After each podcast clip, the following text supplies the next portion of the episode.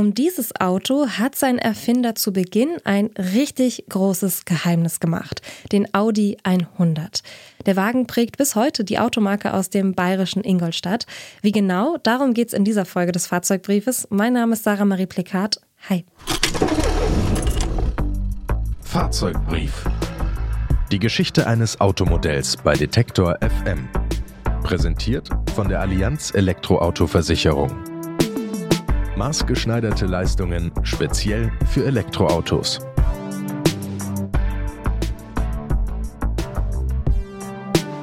Für unsere Folge springen wir, wie so oft in letzter Zeit, in die 1960er Jahre. Der Soundtrack der Zeit ist Rock'n'Roll. Während in Westdeutschland Studierende streiken und Ford in den USA den schnittigen Mustang auf die Straße brachte, expandiert Volkswagen für die Produktion seines Käfers. 1965 übernahmen sie dafür die damaligen Auto-Union-Werke in Ingolstadt.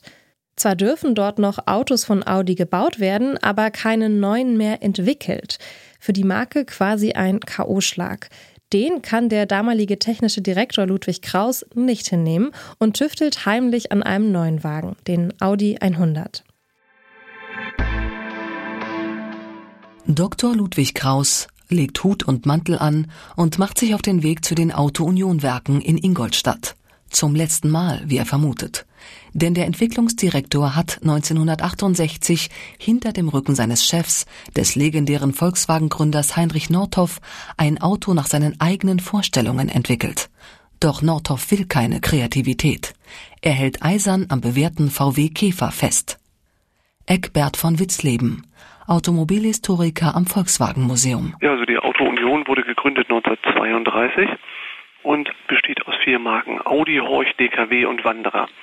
67 kaufte Volkswagen unter Heinrich Nordhoff die Auto Union GmbH, wie sie damals hieß, und ab dem bestimmte also Heinrich Nordhoff, was bei Audi gemacht wird. Er lenkte also die Geschicke dort in Ingolstadt, was nicht jedem recht war, denke ich. Bevor es weitergeht, eine kurze Unterbrechung für unseren Werbepartner. Ein Schaden kann schnell teuer werden, auch am Elektroauto. Deshalb ist eine gute Versicherung extrem wichtig. Die Allianz E-Auto-Versicherung bietet maßgeschneiderte Leistungen speziell für Elektroautos. Zum Beispiel zuverlässiger Schutz für euren Akku, also für das Herzstück eures E-Autos. Auch das Ladekabel ist mit drin. Egal ob während des Ladens geklaut oder von einem Tier angefressen.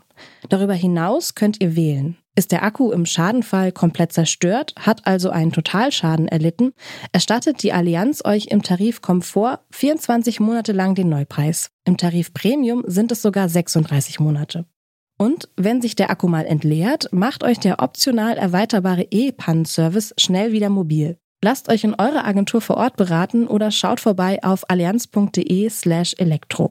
Den Link findet ihr auch in den Shownotes. Nordhoff trifft sich mit Dr. Kraus, um die Ingolstädter Produktion zu kontrollieren. Doch Kraus, immer noch in Hut und Mantel, führt den Volkswagen-Chef vor ein schlankes, niedriges Gebilde, das mit einer alten, geflickten Decke bedeckt ist. Mit beherztem Schwung enthüllt Kraus sein Auto. Nordhoff erblickt nicht die vertraute Buckelgestalt des Käfers, sondern eine moderne Limousine der Oberklasse. Ja, das Moderne war an dem Fahrzeug, dass er fünf Personen Platzboot, riesigen Gepäckraum hatte, einen Vierzylinder Mitteldruckmotor besaß, der war vor der Vorderachse gelagert, das Getriebe dahinter, sodass die ganze Antriebseinheit im Vorderwagen untergebracht war, sodass es in den Ende der 60er Jahre also wenig Vergleichbares ähm, auf dem deutschen Automobilmarkt gab. Kraus erwartet die fristlose Kündigung, doch der alte Nordhoff lächelt. Nun erst legt Kraus Hut und Mantel ab. Noch im selben Jahr wird aus den Auto-Union-Werken die Marke Audi. Und Kraus Neuentwicklung wird zu einem der erfolgreichsten und langlebigsten Modellen der deutschen Automobilgeschichte. Der Audi 100. Intern wurde der erste Audi 100 auch C1 genannt. Das neue Flaggschiff des Unternehmens machten zwei Dinge konkurrenzfähig. Seine Fahrleistung und der niedrige Kraftstoffverbrauch. Das schaffte er durch einen Viertaktmotor gepaart mit Frontantrieb. Außerdem war der Audi 100 verhältnismäßig leicht. Leer brachte er nämlich nur etwas mehr als eine Tonne auf die Waage. Während die zwei- und viertürigen Limousinen noch eine recht bürgerliche Karosserie mit Stufenheck hatten, kam das Coupé mit seiner schrägen Hecklinie sehr sportlich daher. Die Wagen der ersten Generation hatten zwischen 80 und 112 PS. Damit schafften die schnellsten unter ihnen maximal 180 Kilometer pro Stunde. Besonders beliebt war damals die Version Audi 100 LS. Sein Normverbrauch lag bei 8,9 Litern. Damit verbrauchte er 25 Prozent weniger als ein vergleichbarer Mercedes 200, Ford 20M oder Opel Commodore. Ja, und trotz 68er Spirit löste der Audi 100 bei den ersten KäuferInnen keine überschäumende Begeisterung aus. Er hatte eher das Image, praktisch und modern zu sein. Das steht ein bisschen im Widerspruch zu den Verkaufszahlen, denn ursprünglich waren nur 100.000 Wagen vom Audi 100 geplant. Schließlich wurden bis 1976 aber mehr als 800.000 Wagen gebaut. Also fragt sich doch, wer fuhr den Audi 100 jetzt eigentlich? Das Auto war eine Limousine der oberen Mittelklasse, also ein Wagen für Menschen mit besonders gutem Einkommen. Der Weg in die Villenviertel allerdings war lang, denn Limousine und Coupé kosteten damals zwischen 14.000 und 14.000 1400 D-Mark. Im Schnitt verdiente ein Angestellter damals etwa 1000 D-Mark im Monat. In der deutschen Fernsehgeschichte spielte der Audi 100 oft eher eine Nebenrolle, so etwa in den 1970er Jahren in der Kultkrimiserie Der Kommissar. Hier fuhren vor allem die Assistenten Audi 100 und der Chef BMW. Eine weitere Nebenrolle hatte ein dunkelgrüner Audi 100 auch in der innenpolitischen Geschichte der 1970er genauer im sogenannten Deutschen Herbst von 1977. Hier fanden die terroristischen Anschläge der linksextremistischen Gruppe Rote Armee-Fraktion ihren Höhepunkt. So entführten RAF-TerroristInnen etwa den Arbeitgeberpräsidenten Hans-Martin Schleyer in Köln.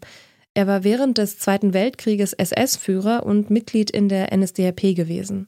Nach dem Zweiten Weltkrieg stieg er in der westdeutschen Wirtschaft und Politik auf. Am 19. Oktober 1977 fand die Polizei im elsässischen Mühlhausen die Leiche von Hans-Martin Schleier im Kofferraum eines grünen Audi 100.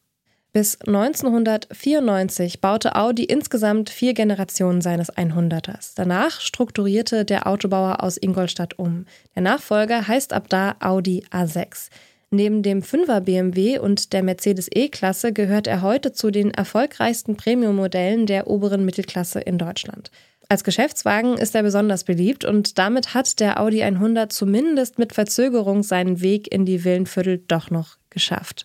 Jede Woche geht es im Fahrzeugbrief um ein anderes Automodell und seine Geschichte. Ihr hört spannende Hintergrundstories, technische Details und was an diesen Wagen vielleicht auch bis heute prägend ist.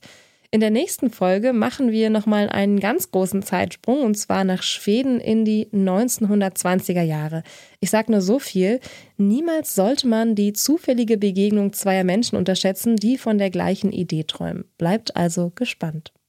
Wenn ihr auch diese Folge des Fahrzeugbriefes nicht verpassen wollt, dann folgt uns, liked uns oder lasst ein paar Sternchen da. Ihr findet uns auf Detektor FM in der Detektor FM App und überall da, wo es Podcasts gibt. Zum Beispiel bei Spotify, Deezer, Amazon Music, Apple Podcasts und Google Music. Mein Name ist Sarah Marie Plekat. Ich bedanke mich wie immer fürs Zuhören, sage Tschüss und bis nächste Woche. Fahrzeugbrief. Die Geschichte eines Automodells bei Detektor FM. Präsentiert von der Allianz Elektroauto-Versicherung. Lasst euch vor Ort persönlich zu eurer individuellen Versicherung beraten. Mehr Infos auf allianz.de/elektro. slash